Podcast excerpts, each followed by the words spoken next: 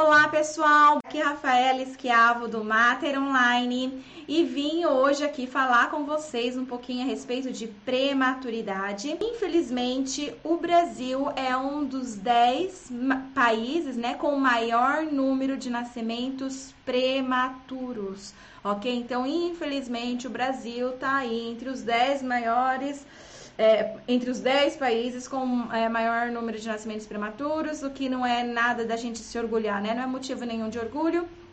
A prematuridade ela está muito relacionada à baixa renda, à baixa escolaridade, à pobreza, tá?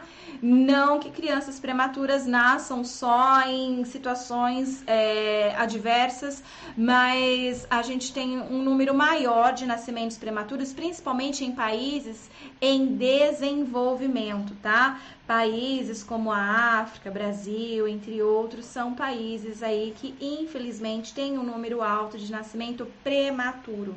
E o que é um nascimento prematuro, gente? Quando um bebezinho, ele nasce com menos de 37 semanas, tá? Então, um bebê que nasce com 36, 35, 34 são considerados prematuros tá? E nós temos aí bebês também que são muito prematuros, crianças que nascem aí praticamente com 22, 23, 24 semanas de gestação, tá?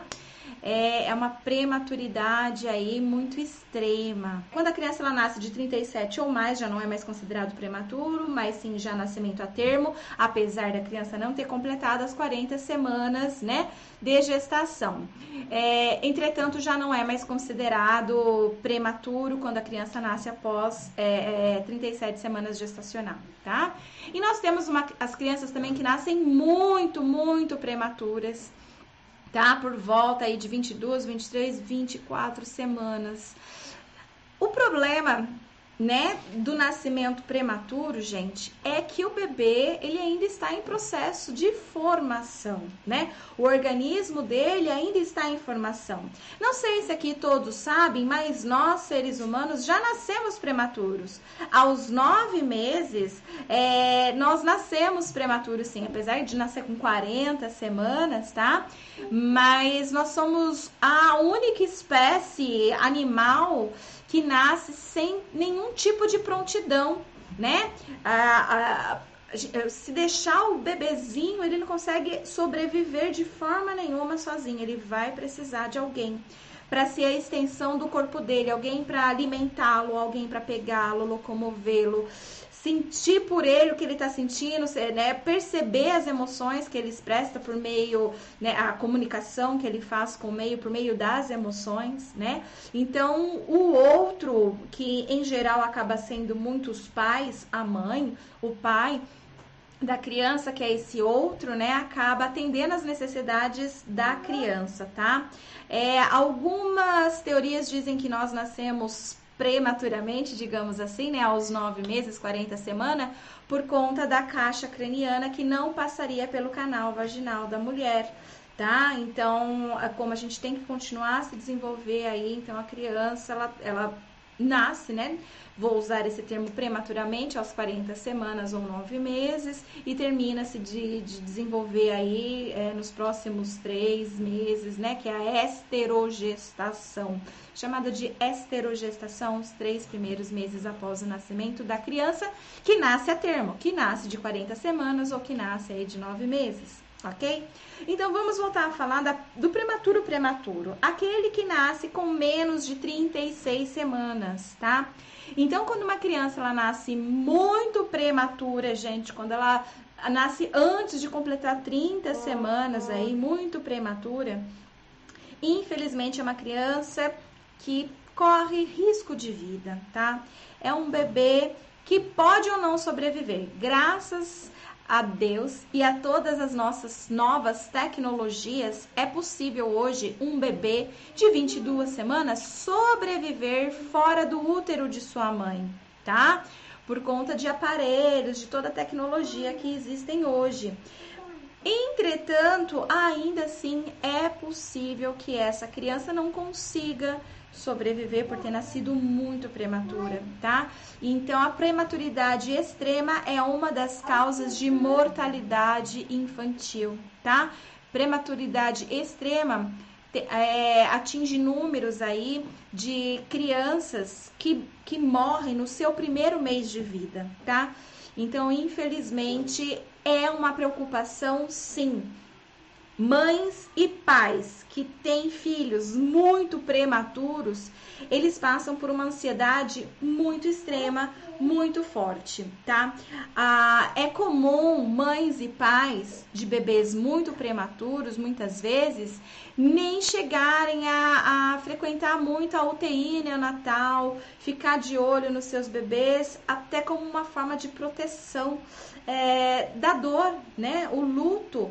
Então, eles evitam ter contato com esse bebê. Algumas pessoas que trabalham no hospital podem até achar essa ação como cruel. Olha só, os pais não querem nem vir ver o bebê aqui no hospital e tal. Mas isso é comum, gente, como um mecanismo de defesa, né? Inclusive. Mas é, o bebê que sendo cuidado pelo hospital, sendo visitado por esses pais, cuidado, mesmo esses, esses pais com altíssima ansiedade, porque gera uma ansiedade elevadíssima. Afinal de contas, o bebê dele pode morrer, né? Caso for uma prematuridade muito extrema. Dados de pesquisa também mostram a associação com depressão pós-parto, né? Então, mães uh, de filhos muito prematuros é, como elas ganham alta, mas o filho não, o bebê fica no hospital, essa ansiedade, essa, esse luto que ela tem que fazer do bebê idealizado, porque todo, a, todas as mulheres e homens têm um bebê idealizado, que é aquela criança, né, que vai nascer saudável, vai nascer com determinadas características físicas, determinadas características psicológicas, comportamentais tá? E de repente algo acontece e esse bebê não é mais aquele bebê né, dos sonhos, idealizado, não é aquela criança que vai nascer no tempo adequado. É uma criança né, real e que esses pais têm que se haver agora, lidar com o luto do bebê idealizado e começar a aceitar, a conviver e conhecer esse bebê real que é um bebê que exige muito cuidado, tá certo? Então, um bebê que necessita de uma atenção especial, de cuidados especiais. Existem alguns hospitais espalhados aí pelo nosso Brasil, amigos da criança, que tem a chamada é, método canguru, né? Em vez da criança, e isso não muito prematuras, crianças prematuras, né? Em vez delas ficarem lá na, na incubadora, elas ficam um bom tempo no colo da mãe, na, no colo do pai, contato pele a pele. Tá? E muitas pesquisas hoje mostram a grande eficácia desse mãe, pai, canguru, porque a criança que fica em contato pele a pele por um máximo de tempo com a sua mãe, por exemplo, ou com o seu pai, essa criança ela tem grandes probabilidades de ganhar alta muito mais rapidamente, tá? É, ganhar peso também muito mais rapidamente. Uma criança que geralmente nasce prematura, ela também nasce abaixo do peso.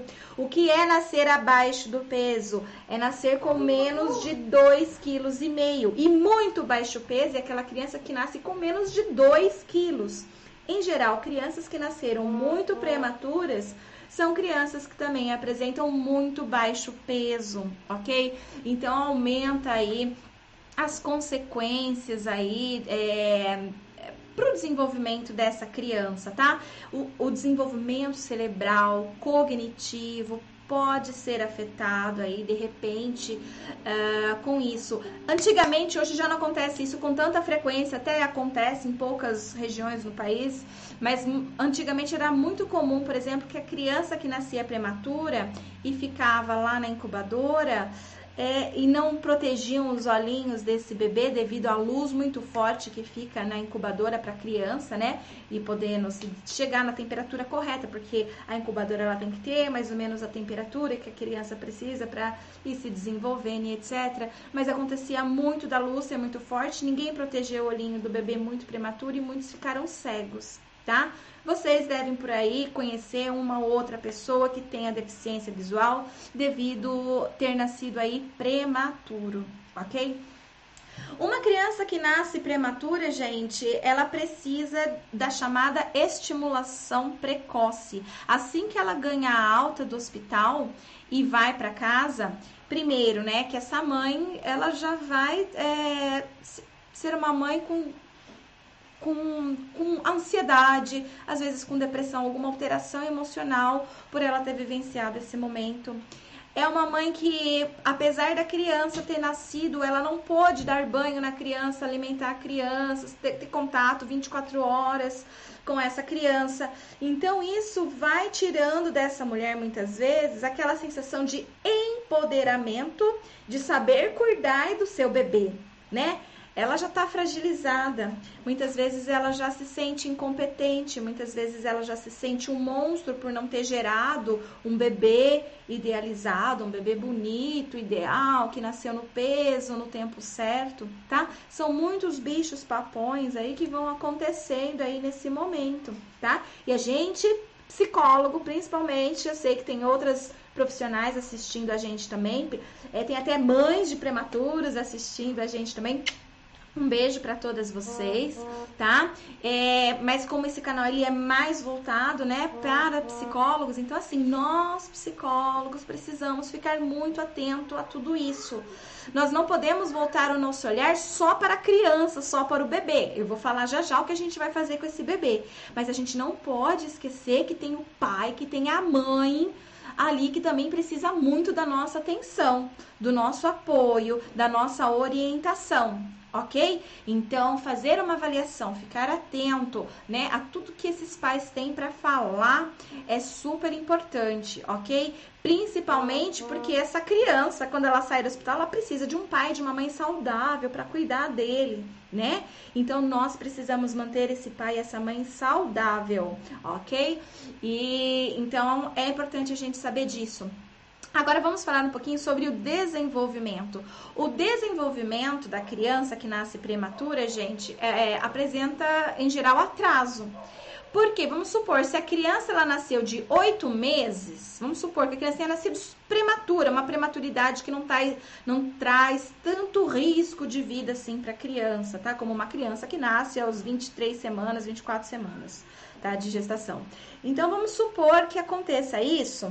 É, então, do, bebê nascer com oito meses. Ou seja, a, a idade maturacional dele é de oito meses gestacional, a idade de feto.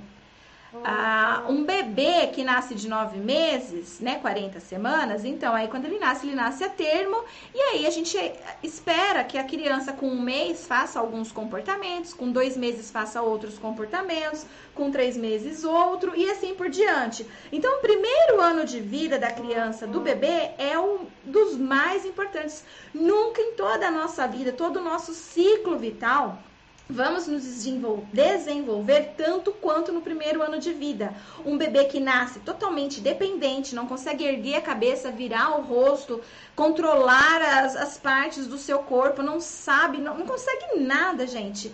E depois de 12 meses já falar papá, mamã e andar é muita coisa num curto período de tempo. 12 meses apenas a criança ela faz coisas, né, é, que jamais em outra época da nossa vida a gente vai ter um desenvolvimento tão grande assim, né? Depois a gente vai se desenvolvendo ao longo do tempo, aí passa toda a nossa infância, adolescência e atingimos a vida adulta.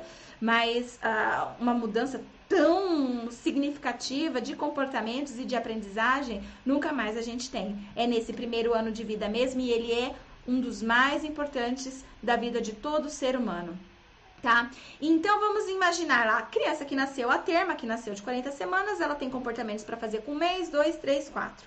Mas uma criança que nasceu com oito meses, que nasceu com sete meses, que nasceu com seis meses, eu posso esperar dela o mesmo comportamento que eu esperaria de uma criança que nasceu aos nove meses? Ora, se ela nasceu de seis meses e já faz um mês que ela nasceu, então eu não posso comparar o desenvolvimento dela com o desenvolvimento de uma criança que nasceu com nove meses, com 40 semanas, gente. É bem diferente, né? A gente tem a maturação, né? Que é a idade maturacional, que é orgânica, ok? Então, a maturação desse bebê que nasceu com seis meses não é a mesma da criança que conseguiu nascer aos nove meses. Então, eu não posso comparar o desenvolvimento de uma criança que tem um mês mas que nasceu aos sete meses, e uma criança que tenha um, um mês, mas que nasceu aos nove meses. A gente não pode comparar esse desenvolvimento. Então, quando a gente vai fazer a avaliação do desenvolvimento da criança, é de extrema importância que a gente pergunte para os pais, né? É, se a criança nasceu prematura ou a termo, porque se nasceu prematura, é importante que nós, ao fazermos então a avaliação do desenvolvimento, a gente faça o que a gente chama de idade corrigida. Tem que corrigir a idade do bebê tá certo? Então não dá para esperar que uma criança que nasceu prematura faça os mesmos comportamentos de que alguém nasceu com nove meses. E quando isso começa a se regular, gente, por volta de um ano de idade, mas com dois anos de idade já tá tranquilo, tá? Os dois já estão já equiparados. Mas olha só algo que eu preciso dizer para vocês estimulação precoce para quem nasceu baixo peso, eh, prematuro, a gente tá falando de prematuro, desculpa. Quem nasceu prematuro, em geral, nasce baixo peso também, né? Mas quem nasceu prematuro, nós precisamos procurar desenvolver, né, formas de oferecer a estimulação precoce. São bebês que precisam, bebês, pais e mães que precisam de profissionais capacitados, que é o caso do psicólogo perinatal, deveria ser um profissional capacitado para isso, tá? Para fazer então a estimulação precoce. O que é fazer estimulação precoce? É fazer a avaliação do desenvolvimento do bebê, corrigindo a idade, vendo aonde estão tá os, os atrasos, estimular a criança e ensinar esses cuidadores, pai, mãe, avó, quem for, os cuidadores primários dessa criança, a como estimular em casa, tá certo? Como é, que em casa eles podem fazer para evitar que essa criança mantenha atraso no desenvolvimento. É de extrema importância que essa criança ela possa ir se desenvolvendo de forma adequada sem muitos atrasos, porque o muito atraso no desenvolvimento futuramente traz algumas consequências. Algumas pesquisas mostram dificuldades de aprendizagem, déficit de aprendizagem lá na idade escolar, quando eles estão lá na escola já, entende? Por isso que é importante, se na sua cidade não tem, né, um, um espaço que faça estimulação infantil, é importante você descobrir aonde na sua região é feito, é realizado, tá? Então, em geral, a paz, tá? As APAES espalhadas pelo Brasil, elas realizam estimulação precoce, não são todas, mas a gente tem algumas, né? Essas é, escolas, é, universidades, desculpa, universidades também que tenham aí curso de psicologia, é, enfermagem. Então é importante estar verificando, porque várias universidades oferecem também o programa de estimulação precoce, tá?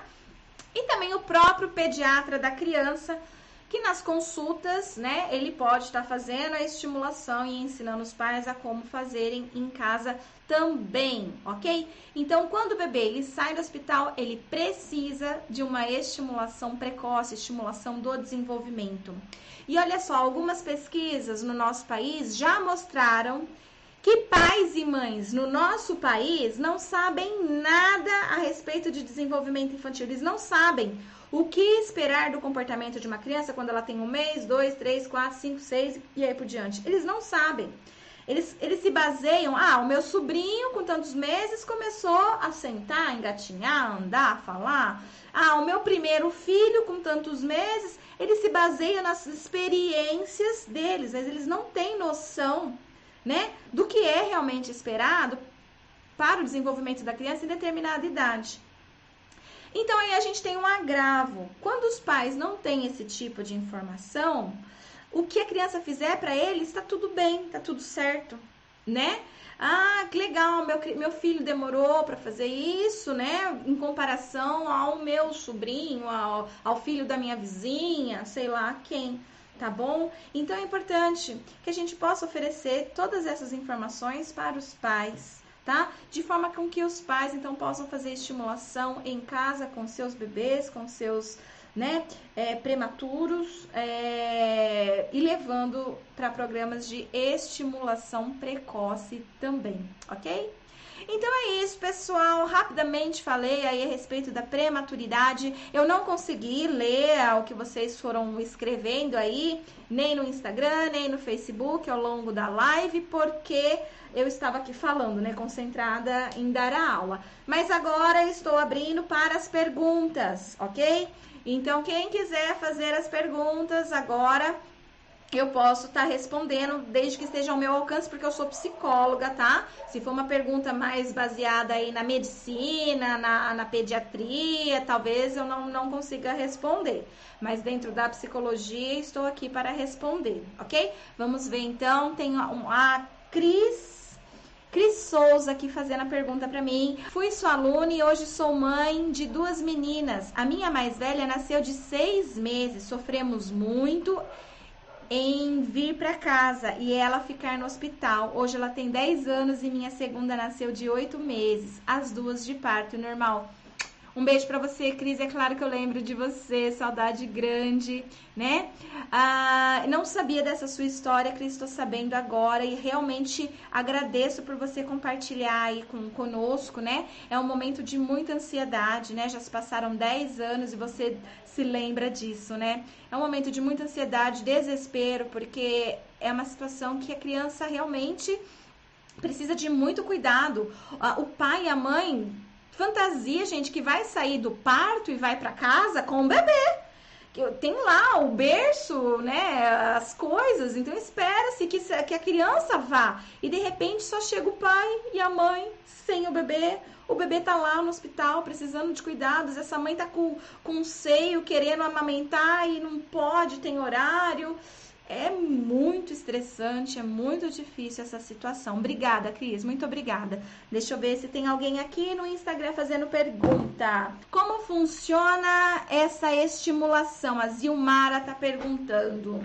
A estimulação é para verificar se a criança está fazendo o que é preciso fazer é, em determinada idade da criança. Então, vamos supor, a criança com 3 meses de idade, quando ela nasce de 9 meses, quando ela não nasce prematura aos 3 meses de idade, é esperado que ela pegue objetos com a mão, que ela leve esses objetos à boca, ok? Que ela fique de bruço e consiga manter o equilíbrio do, do seu pescoço, da sua cabeça, 45 até 90 graus de preferência. Ela começa a fazer algum esforço para rolar, né? Na cama, ficar de bruço, aí depois ela fica de costa ou de costa de bruço, por volta dos quatro meses, entende? Existem alguns instrumentos, como o Portage, que é um, um, uma escala operacionalizada do desenvolvimento. Existe a Bailey, né? Que ela foi traduzida para o português agora em julho do ano passado, então ela está super recente, ela é uma das mais utilizadas no mundo inteiro. Ela é considerada padrão ouro, né? O mundo inteiro usa a Bailey. Existe o Denver, que ele é super facinho de ser utilizado também, o Denver 2 tá? Ele é, um, é bem tranquilo de ser utilizado e existe também a ficha do Ministério da Saúde, que costuma vir lá na carteirinha dos bebezinhos, né, lá de vacinação, tá certo? Tem lá todo um, uns quadros que ensinam como fazer a avaliação. Os próprios pais podem fazer em casa, baseado nessa ficha do desenvolvimento infantil do Ministério da Saúde, ok? Tem de graça na internet. Depois você procura aí também na, na internet ficha do desenvolvimento infantil do, do Ministério da Saúde, que é facinho de aplicar, tá? Deixa eu ver se tem mais perguntas. Você pode indicar essas fases do desenvolvimento? É, as fases do desenvolvimento é, vai por toda a vida, desde a fecundação até a morte, ok? E as fases do desenvolvimento que eu estou falando hoje aqui são os, os primeiros meses do desenvolvimento do bebê, que são os 12 primeiros meses tá certo? Conselho você procurar um psicólogo, então, ou um pediatra que possa estar tá fazendo a avaliação do seu bebê, ok? Deixa eu ver quem mais tem perguntas aqui. Qual a principal função em relação ao sofrimento psicológico em uma situação de prematuridade? Acolher, né? El, Elaibe, Elai Bispo, acho que é isso, né? Então, a nossa principal função é acolher o sofrimento, ter uma escuta né? Atenta, atenciosa, empática para com a dor, para com a ansiedade desses pais. Então, ouvir tudo que eles têm para dizer a respeito daquele bebê que era idealizado e como que eles têm que dar agora com o bebê real, né? E o bebê é um cartão de visita dos pais, né? Então os pais ficam assim, olha, né? Que bebê lindo. Aí, então eles ficam todo orgulhosos, né? E de repente eles já são pais, o bebê já nasceu e ninguém viu esse bebê, ninguém pode ver esse bebê porque ele tá onde? Lá no hospital. E isso traz muito sofrimento, então é assim que a gente deve acolher com escuta empática, acolhendo, cuidando da saúde mental desses pais e orientando eles também a respeito, né? Do desenvolvimento infantil, da importância do aleitamento materno após né, a alta dessa criança, desse bebê, tá? Entre várias outras coisas. Porque quem tem alta ansiedade, estresse ou depressão tem consequências para o próprio organismo, para a própria, própria mulher. Então, se ela tem na gestação, isso traz consequências para o pós-parto, mas também traz consequências para o bebê tá bom? Como a gente falou de desenvolvimento infantil hoje aqui, é bom que vocês saibam que mulheres que têm alta ansiedade, estresse ou depressão, elas no pós-parto, elas não conseguem, muito, na maioria das vezes, oferecer aí um ambiente muito saudável de desenvolvimento para a criança, o que faz com que as crianças apresentem atraso no desenvolvimento também. Então, não é só nascendo prematuro, baixo peso, que a criança apresenta atraso no desenvolvimento. Uma das condições de risco para atraso no desenvolvimento também é alterações emocionais maternas nesse período perinatal, ok? Deixa eu ver se tem mais alguma pergunta. Ah, aqui no Facebook ninguém tá fazendo nenhuma pergunta. Aqui no Instagram acho que eu já respondi também. Então é isso aí, pessoal. Agradeço muito a participação de vocês. Eu fico muito feliz de ver né, as salas cheias, vocês uhum. é, querendo saber a respeito do assunto. Um beijo para todos vocês. Foi muito bom estar com todos vocês aqui. Até a próxima. Tchau, tchau.